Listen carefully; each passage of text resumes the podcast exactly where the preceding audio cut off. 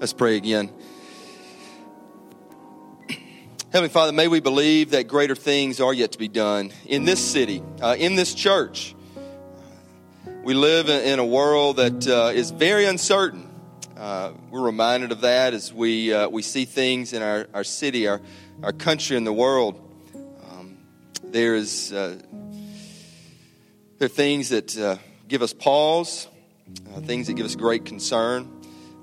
Let us not lose our faith uh, if we have it, that you are Lord over all creation and you are also Lord over uh, this city. And if we do not have that faith, I pray that uh, people here would take a step to that faith today and that you would instill that faith in their hearts by your Holy Spirit. Uh, greater things are uh, to be done. Uh, your word tells us, uh, I believe, others believe, uh, that the greatest is, is yet to come, the best is yet to come uh, when you return. Uh, we pray for that because uh, we see the, the problems and the trouble and the pain. Uh, but let us be your light. Let this church be your light on this corner to this city more and more uh, over the years, over generations. that greater things in the name of Jesus can be done here for this city and for the world. In your name, by your power. Amen. Thank y'all. Y'all have a seat. Uh, this morning we uh, we're going to be in Second Corinthians. So if you have your Bibles, uh, I hope you do. If you don't, uh, there should be some in the back. Second Corinthians chapter nine. I'm going to read the scripture this morning. Second Corinthians nine, and I'm reading verses six through fifteen. Beginning with verse 6, Paul writes, The point is this the person who sows sparingly will also reap sparingly, and the person who sows generously will also reap generously. Each person should do as he has decided in his heart, not reluctantly or out of compulsion, since God loves a cheerful giver. And God is able to make every grace overflow to you, so that in every way, always having everything you need, you may excel in every good work. As it is written, He distributed freely, He gave to the poor, His righteousness endures forever. Now, the one who provides seed for the sower and bread for food will also provide and multiply your seed and increase the harvest of your righteousness. You will be enriched in every way for all generosity, which produces thanksgiving to God through us. For the ministry of this service, is not only supplying the needs of the saints, but is also overflowing in many expressions of thanks to God. Because of the proof provided by this ministry, they will glorify God for your obedient confession of the gospel of Christ and for your generosity in sharing with them and with everyone. And as they pray on your behalf, they will have deep affection for you because of the surpassing grace of God in you. Thanks be to God for his indescribable gift. Uh, we'll be in this passage. Uh, really, the uh, I will highlight one verse over and over again. The key verse is verse 13. I'm going to read it again. Because of the proof provided by this ministry, they will glorify God for your obedient confession of the gospel of Christ and for your generosity in sharing with them and with everyone. Uh, Paul is, is writing to a church, church then in Corinth, but really uh, church us today uh, about giving, about generous giving, uh, about generosity. And we're using this passage, and we're going to talk a little bit today uh, about uh, money. You know, it, it's coming up on the end of the year. Uh, we have Christmas, uh, Advent to look forward to, Thanksgiving. I hope that you are thankful today. actually, this passage ties well into being thankful and Thanksgiving. And so we have been talking over the last couple weeks about money, sex, and marriage, and today we're, we're talking about uh, talking about money.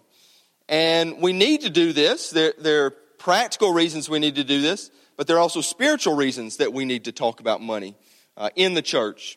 Uh, first, I mean, we have a, uh, some of you know this, you may not, we have a deacon meeting today and submitting uh, a budget for uh, 2019. And we'll look over that and talk about that. And so we're thankful for God's provision uh, and your giving and your gifts.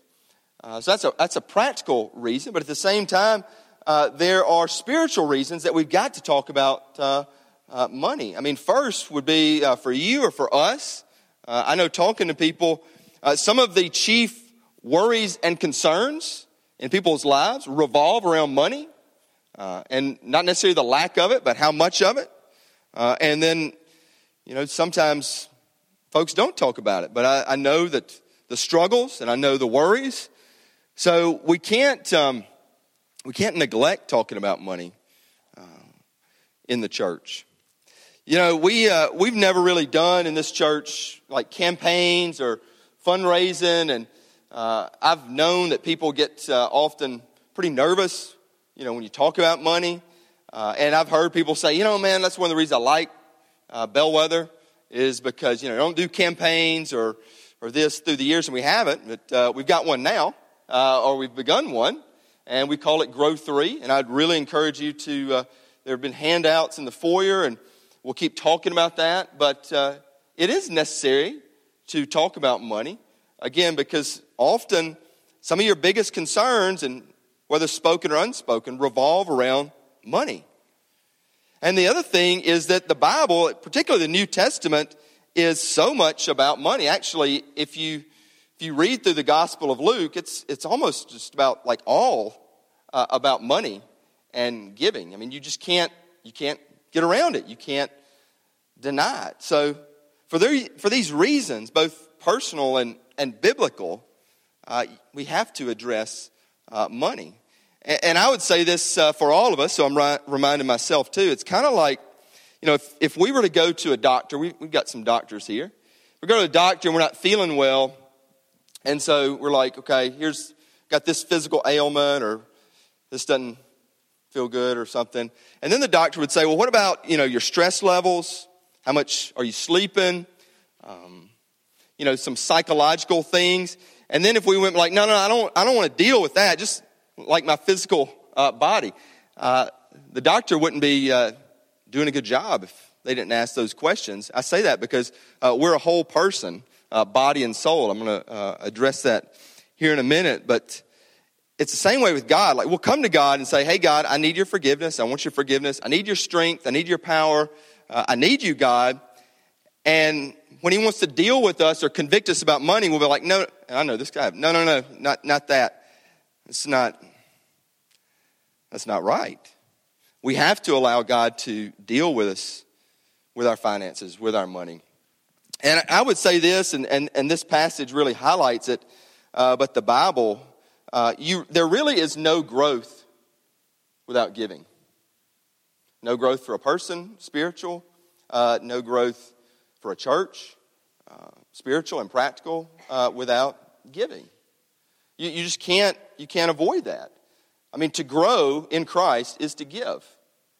Give of yourself, give of your time, your, your talents, your treasure. To grow is, is to give. And so we see this here in this passage, and uh, I really think it, uh, it breaks it down in a couple things about uh, why we give.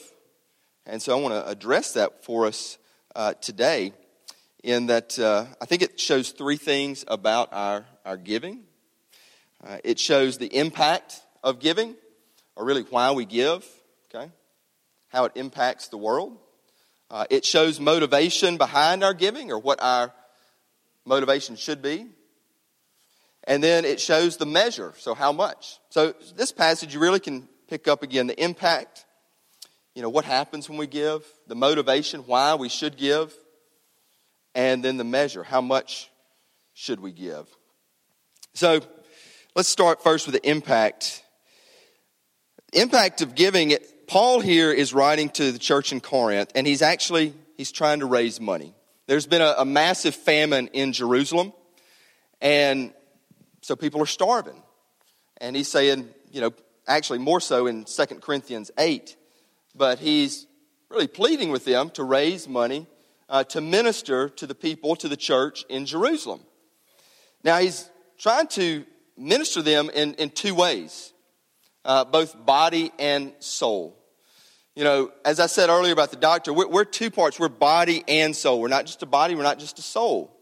And so the impact of our giving now and the impact of their giving then can be twofold.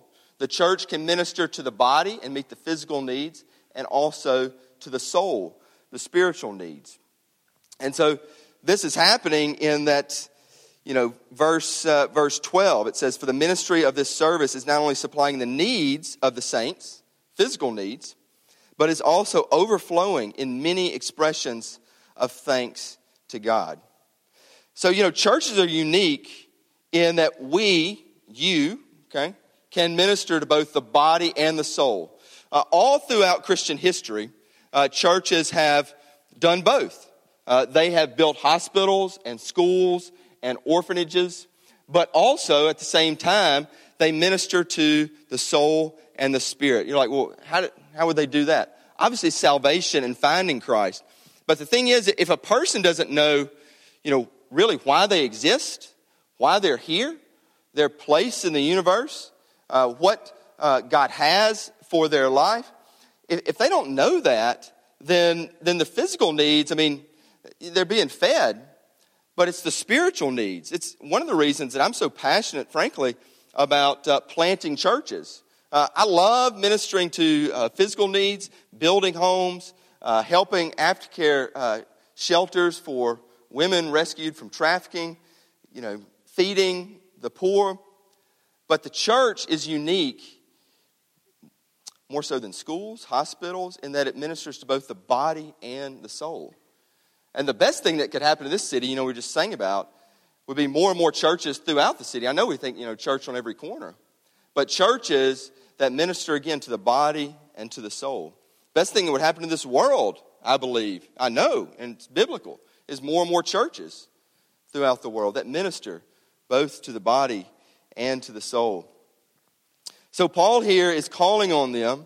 So, the impact of generosity. And it says generosity if you, if you read through it over and over again.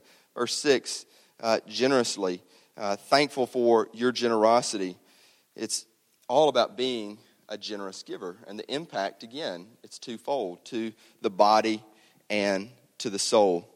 You know, one example uh, about this, talking about ministering, is in Latin America. Uh, we were at a, uh, a, conference this week for Acts 29, and uh, Hunter and I, our student pastor, uh, got to meet with the Acts 29 director of Latin America. And he was telling us about the work God's doing. And some of you have seen, if you've been to Honduras, through the church in Latin America.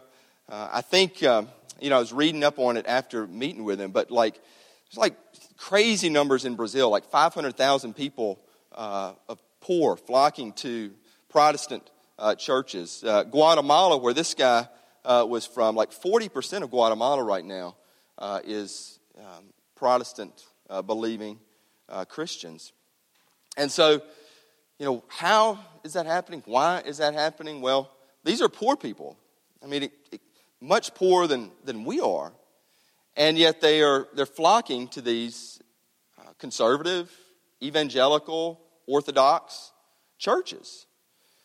And a lot of, a lot of stuff's been written about the church and, and growth in Latin America. But the reason behind it is, is the church is ministering to their soul. They have physical needs, but there's this poverty of the soul that they meet first. And it gives them strength for the present, hope for the future, which it should for you as well, for you and me. And when they, they get that, that spiritual need fulfilled, and families come together, and, and literally their, their economics uh, change. And so you see this happening throughout, and, and that's just one area, but you could probably say the same for Africa and parts of Asia as well. So, you know, what happens? What, ha- what happens to these people? How do, we, how, do we, how do we come to be fed physically, spiritually?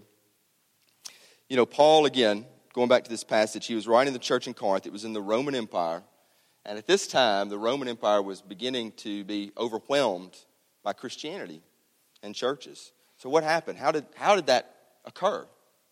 I want to read you a quote. I've read this before, I think, but it's, a, uh, it's about 20 years after John the disciple uh, died. So, John in Revelation, about 20 years after that, So it was the early church, and the church was growing. And there was this letter to a guy named uh, Diognetus, okay? And the letter was trying to explain Christianity's growth, uh, the growth of the church, and why this was happening throughout the Roman Empire. Uh, it's very, very interesting. It's really fascinating. Uh, listen to it. So, again, 20 years after John the disciple, letter to Diognetus describing Christians. It says Christians busy themselves on earth, yet their citizenship is in heaven. They live in their own native land, yet they live as aliens. They are both foreign and native at the same time. They marry and have children, but they do not kill unwanted babies. They share their table with all, yet they share their bed with no one. They love everyone, but they are persecuted by all. They are poor, yet they make many rich. They are short of everything, yet they have plenty of everything. They do good and are attacked. They are attacked, and then they rejoice as if they had been given new life. This is only part of that letter. Uh, you could Google it, you could read it all. But again, explaining who Christians were, why there was this, frankly, a beauty about their lives and so the reason, you know, all of the Roman Empire literally became overwhelmed by Christianity and the church is because no one, no other citizen could match the authentic beauty of a Christian's life. It's really marked by four things here, at least in this passage. Uh, one, it doesn't say it explicitly, but no racism. Right, where does it say that? Well, it says they live in their own native land, yet they live as aliens. They are both foreign and native at the same time. You know, Christians were Jews, Romans, Greeks, Africans, but they were Christians first. And so the Christianity that they had really cut racism at its root. So there was no racism. There was a high view of life for all of life. Uh, it says they marry and have children, but they do not kill unwanted babies. Uh, at that time, often if you, uh, if you had a girl, uh, they would throw baby girls in, in the river in the Roman Empire. Uh, owners had total authority to kill their slaves. But yet, Christianity had this high view of life. They marry, they have children, but they do not kill unwanted babies. Uh, they had, and, and, we've talked about this over the last couple weeks, uh, they had a different sexual ethic, their sex ethic. Uh, it says it. They share their table with all, they share their bed uh, with no one. You know, today's message isn't about sex, but the Christian sec- ethic of sex, uh, it's designed by God, given as a gift to say, you know, I am permanently committed to you and you only. And you know what was interesting is that people were coming to Christ and becoming Christians through the Roman Empire, okay? and they were leaving a pagan lifestyle. So, pagan would be like sex is an appetite. If you're hungry, feed it. Sleep with whomever you want. We've talked about this in, in previous weeks. But they came to the Christian sex ethic, and many of them were like, man, this is, this is it. This is freedom. And what's ironic is many of us are raised in the Christian sex ethic, okay? But yet the culture says that the pagan sex ethic is where we find the freedom and who we are. And some of us have lived in that and probably haven't felt very free or fulfilled. But then, last, these people were radically generous. Radical generosity. They are short of everything, yet they have plenty of everything. They are poor, yet they make many rich. How did the church grow? How did the Roman Empire become overwhelmed by Christianity, by Christian churches? Because nobody, nobody could match the beauty of their life. Again, no racism, radical generosity, a different sex ethic, high view of life. The impact of our giving, and again, you can't grow unless you give. The impact of our giving is that it ministers to people physical needs and their spiritual needs. And before moving on to, to the why, I would just ask you, I, I mean, I'd ask you to reflect. Uh, do, do people say that of you? of us, what I just read about. If you call yourself a Christian, if we call ourselves a Christian, I mean, does our, does our life represent that? Do they say that of us as a church? I'd love for, I've been reflecting on it over the last couple days. I'd love for you to reflect on it too. If we say we know Christ, follow Him, what do people say of you? What do people say of us? Radical generosity, radical giving. It's the only way to growth, personal and as a church. Why is it? What's our, our motivation? The motivation behind the giving. Why do we, why do we give? Why, why should we give? Uh, it's in, again, verse 13. Because of the proof provided by this ministry, they will glorify God for your, here it is, your obedient confession of the gospel of Christ. That's it.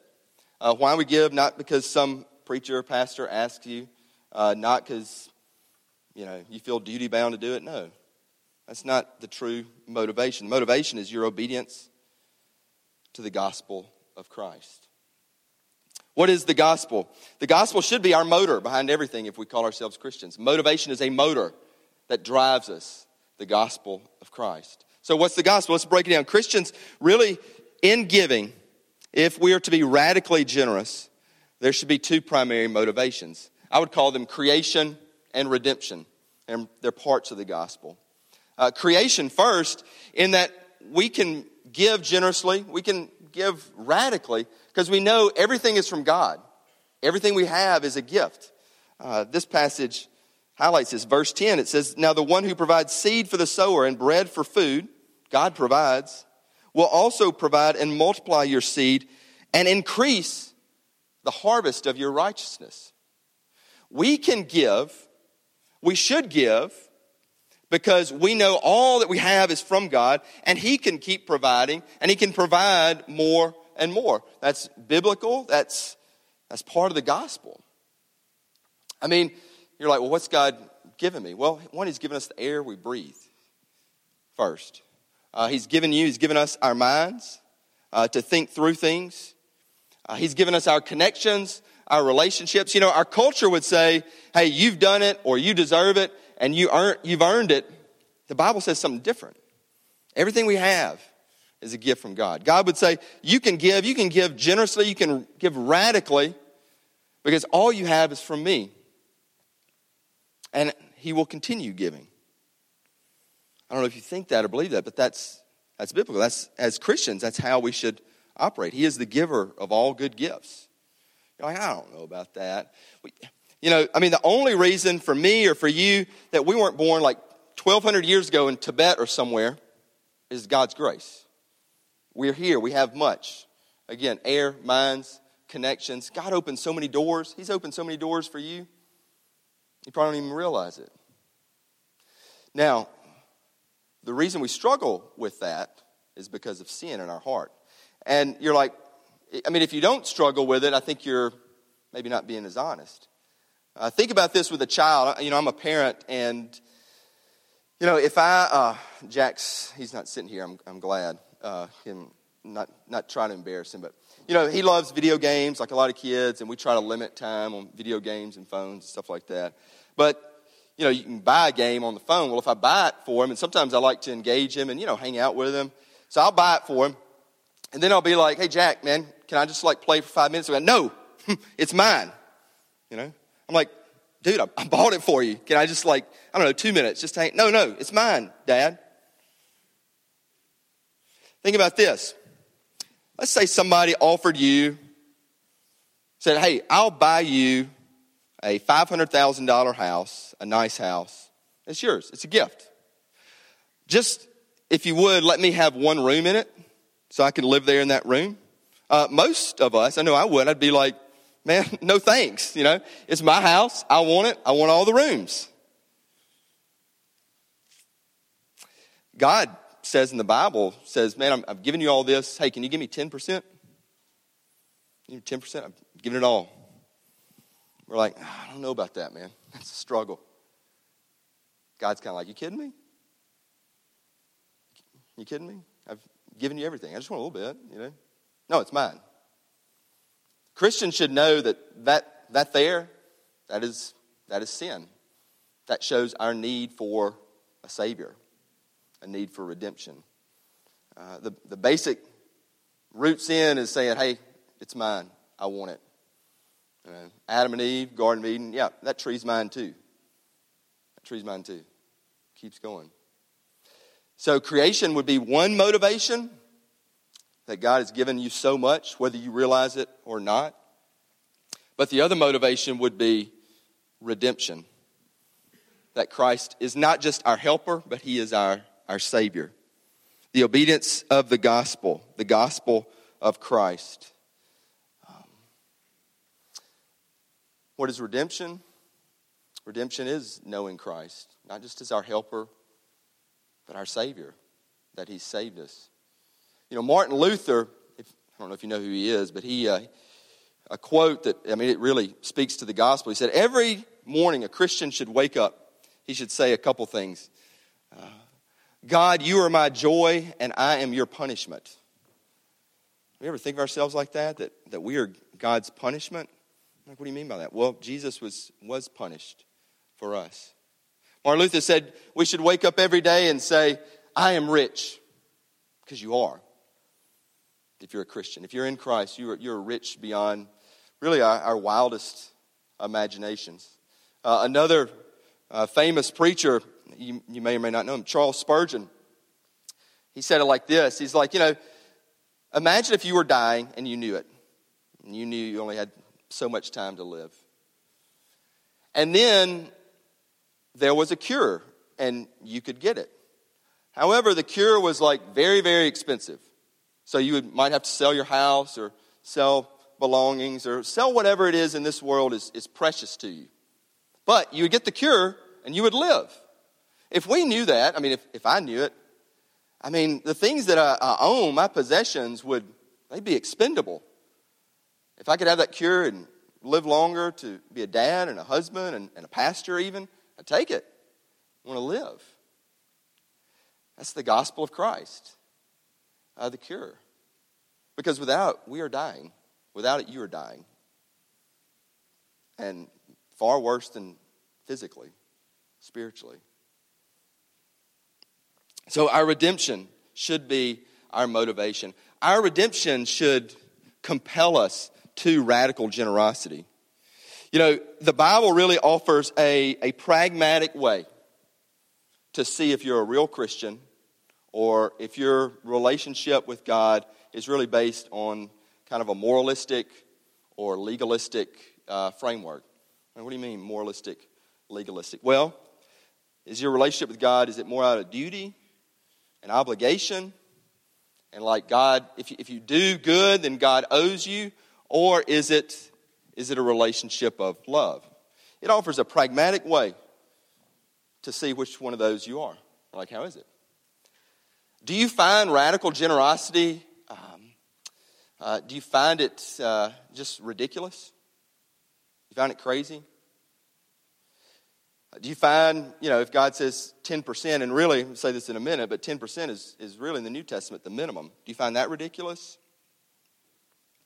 Uh, if, if you do, and I'd say this, I mean, then I would say you really are operating with God on, on like a moralistic, legalistic mentality rather than a love relationship.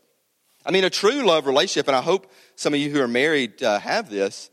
Um, you know, you'd say, man, all I have is yours. All I have is yours, everything. That's a, that's a true love relationship. Actually, and you know, we've talked about this in marriage uh, talks, but the, the whole prenuptial, um, hope y'all don't have prenuptial, but you might, you know, but it actually goes very much against uh, the Christian view of marriage and love. So if you got one, I don't know, burn it or something, whatever would be my advice. You're like, what? That's not, that's not, that's crazy. How's your relationship with the Lord? Bible offers a very pragmatic way to see if you're really a moralistic, legalistic, or have a real relationship uh, with the Lord. Do you, again, do you find radical generosity crazy? Or are you saying, like, you know, how much can I give? You know, I can start here, but I can grow uh, in my giving.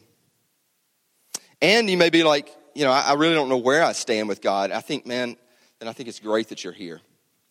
Uh, and, and you may have come today out of some duty, out of obligation. You may, you know, I'm not really sure where I stand. Man, that, that really makes my heart rejoice. It really does. And I, I believe that that happens every Sunday, that there are people who come through these doors and the doors of every church and don't totally know where they stand with God. Then Jesus, you should know this Jesus wants you here. He wants you right here. I'm so glad you're here. But giving really shows, you know, whether we have a real relationship with Jesus, a love relationship with Jesus, or a relationship that's based on duty. Well, I got to give. Or, ah, man, I really don't want to give. Or I, I can't give that much.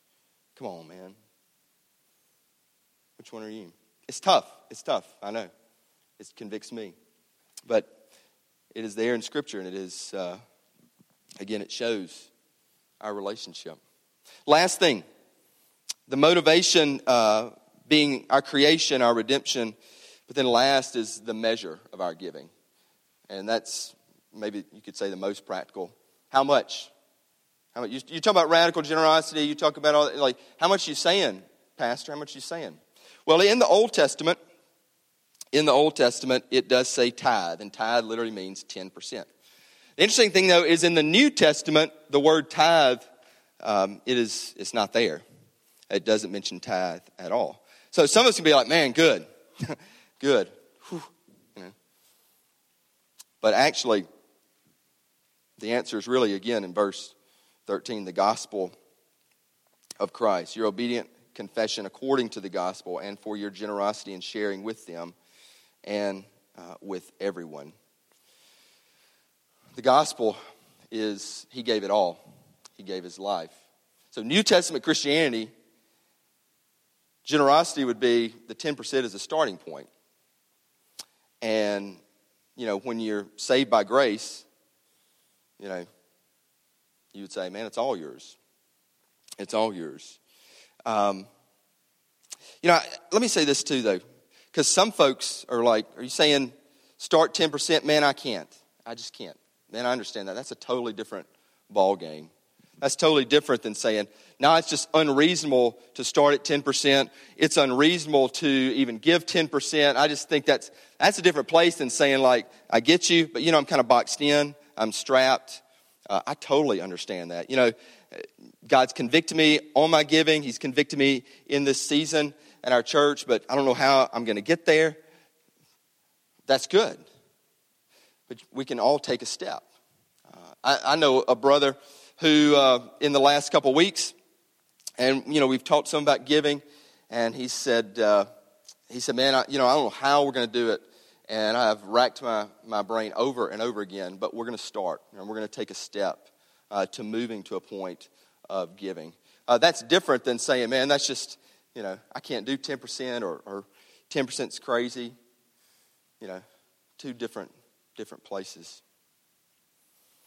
We can get there, though. Think about this. Talk about 10%. And again, the measure of our giving, Old Testament says the tithe, 10%. New Testament doesn't.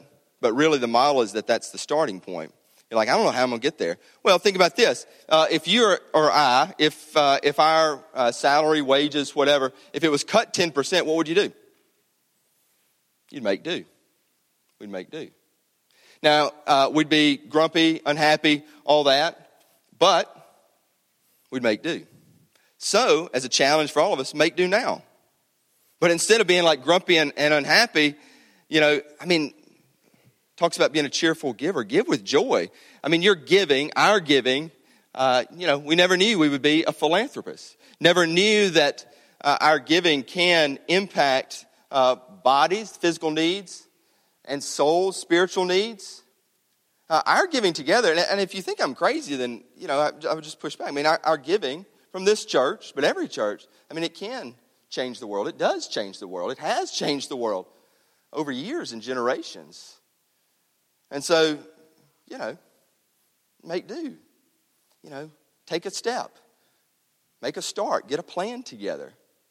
Uh, and you can do so. I mean, I hope, I, you know, and if, and if you go back to motivation, like, well, I've got to, or man, you know, you're just talking about that's, and be very clear, I mean, that, that's a legalistic way of looking at Christianity, it's a moralistic way of looking at Christianity. Uh, the motivation should be at a place of the gospel that God has given you everything. everything.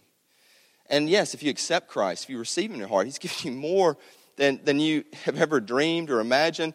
I mean, you're good, if you've accepted Christ in your life, you're going to rule and reign forever. That's, and that's biblical, that's in Scripture. He's given you everything. And He asks us to be uh, generous. And the measure, uh, really, of our Christian life, how people see it, is how generous we are, how generous we are as a church. Last thing I would say is Malachi 3. Uh, I'm not going to read it uh, verse by verse, but I'd encourage you to um, maybe read it at some point. Malachi 3 uh, writes, and it's Old Testament, bring the whole tithe uh, into the storehouse. It says, Dare me, test me, and I will pour out blessings on your heart. Now, I believe every word of the Bible, and I believe it's true. So I'm coming from a point that, that I believe that's true. God says, Dare me, test me, bring your giving to me, and I will pour out blessings in your heart and your life. Now, you might say, Well, what are those blessings? Is he going to give me more money? I mean, look, be honest, he might, he might not. One of the biggest blessings that he might give you is to not worry about money as much. Seriously. I mean, so many of our cares and concerns and worries surround money. What if you dared the Lord? What if you said, okay, I'll, I'll test you, and you saw that he provided, and your worries ceased about money or your financial capacity or how you would make ends meet? God, what a blessing that would be. God says, dare me, test me, bring it to me. Here's the last thing I'll say so many of us, look, I include myself in this, it's tough. We operate uh, in giving of our Christian life really with a clenched fist. We're like, I'll, I'll give a little. It's a closed fist, a clenched fist. God is saying, Malachi 3, see in uh, 2 Corinthians 9, you know, open your hands, be generous. If you want to grow, give. Give of yourself, your time, yes, your talents, and your treasure, and see what I'll do in your life. Again, the biggest blessing that He may give is that your worries may, may cease because you see He provides. You may see His peace uh, in your life. But He can't do it with a closed fist, a clenched fist. Open it up. And, you know, the main reason we can do that is because Jesus' hands were wide open to the Lord. They were wide open on the cross, and that was for you personally. If you know nothing else going out of here, if you if you hear nothing else, and you know you can say it was about money, hear this. I mean, that was for you, and that redemption is offered for anyone at any time. And when you do receive Him, and I, you know, sometimes we got to get past the cliches and the Sunday school language, but it's salvation forever and ever. You rule, you will rule and reign with Christ forever and ever. And God's saying, man, just Give to me. Be open handed with others, with church. And not, I'm, just, I'm not even saying this for Bellwether Church, but with, for the world. Give to neighbors, give to nations. Because He's given so much to us. Let's pray. Heavenly Father, this is, it, it is always a challenging topic, talking about giving. And yet, your word shows us, uh, it shows us that uh, uh, without giving, there'll be no growth. Not literally, practically, but spiritually as well. I pray this community would be open handed. And I'm not talking about just giving in the plate.